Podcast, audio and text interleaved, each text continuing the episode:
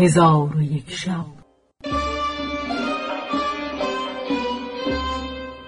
چون شب سیصد و چهاردهم برآمد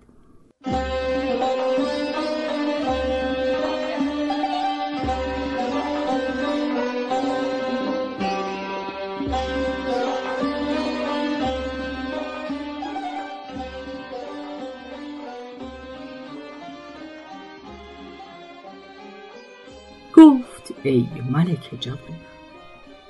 آن کنیزک زمرد نام به خواجه هر دو عالم محمد علیه السلام پناه برد و او را کار به دینجا رسید.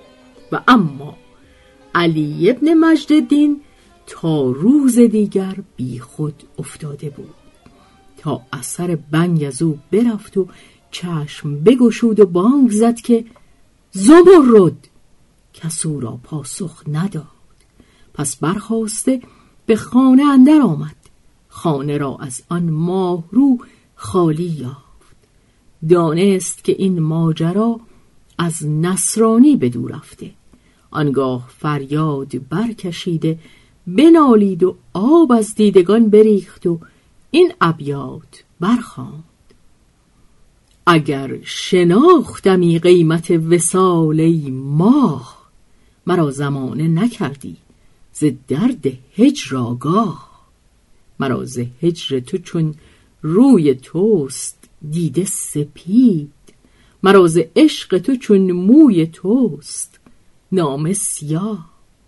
گهی ز دیده برارم ز اشتیاق تو خون. گهی ز سینه برارم در انتظار تو آه. چون ابیات به انجام رسانید آواز به ناله بلند کرد و این دو بیت نیز برخواند در طربم نوک فراق تو بسفت ابر غم تو ماه نشاتم بنهفت. هجران تو حوری بهشتی را جفت آن کرد به من که باز نتوانم گفت.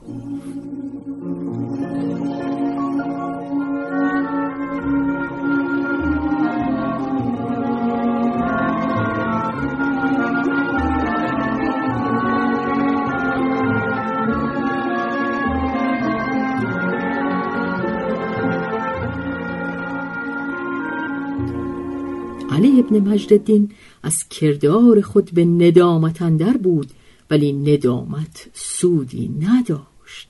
پس جامه بر تن بدرید و سنگی به کف آورده به سینه خود همی کوبید و گریان گریان به دور خانه همی گشت تا اینکه طاقت نیاورده از خانه به در آمد.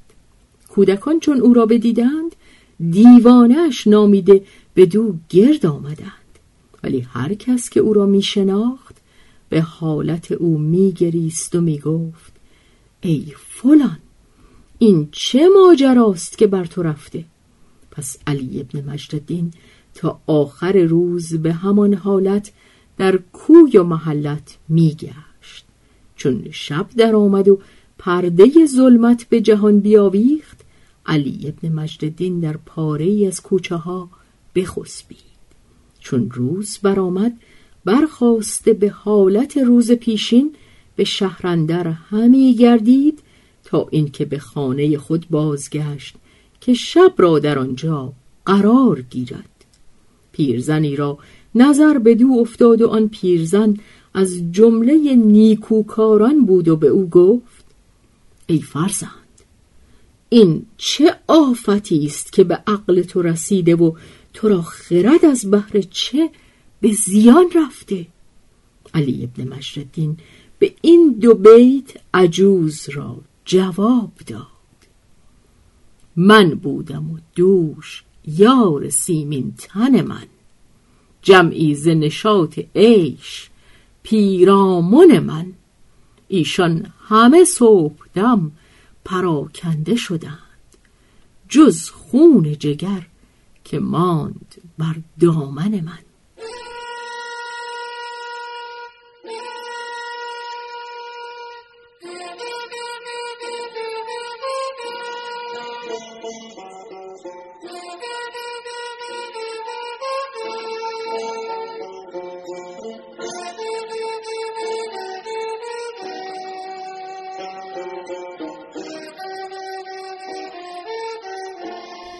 عجوز چون بدانست که او عاشقی است از یار جدا گشته به او گفت ای فرزند همی خواهم که حکایت خود به من بگویی و از مصیبتی که تو را رسیده مرا بیاگاهانی.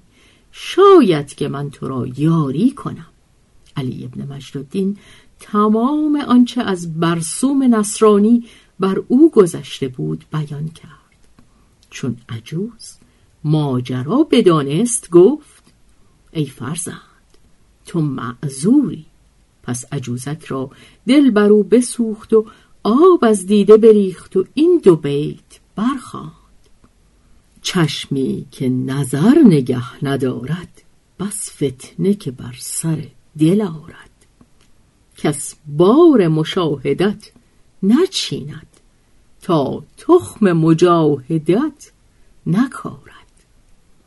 چون عجوز دو بیت به انجام رسانید به او گفت ای فرزند برخیز قفسی چون قفس زرگران بخر و خاتمها و دستبندها و خلخالها و زیورهایی که زنان را به کارایت شرا کرده و از مال مزایقت مکن و همه آن چیزها را به قفس اندر نهاده پیش من آور که من او را بر سر گذاشته به صورت دلالان گرد خانه ها بگردم تا خبر کنیزک را از بحر تو بیاورم. علی ابن مجددین از سخن عجوز فرهناک گشته دست او را بوسه داده به سرعت برفت و تمامت آنچه را که عجوز خواسته بود حاضر آورد.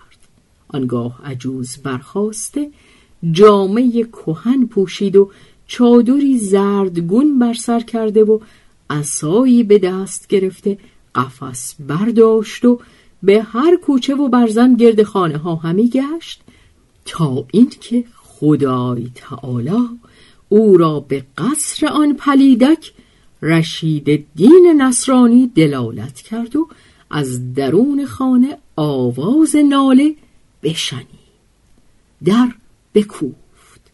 چون قصه به دینجا رسید بامداد شد و شهرزاد لب از داستان فرو بست.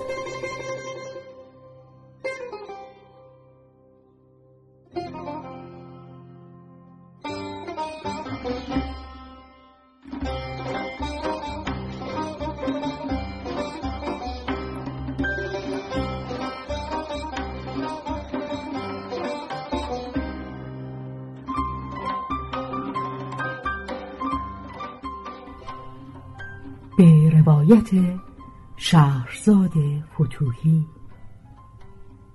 تنظیم از مجتبا میرسمیعی.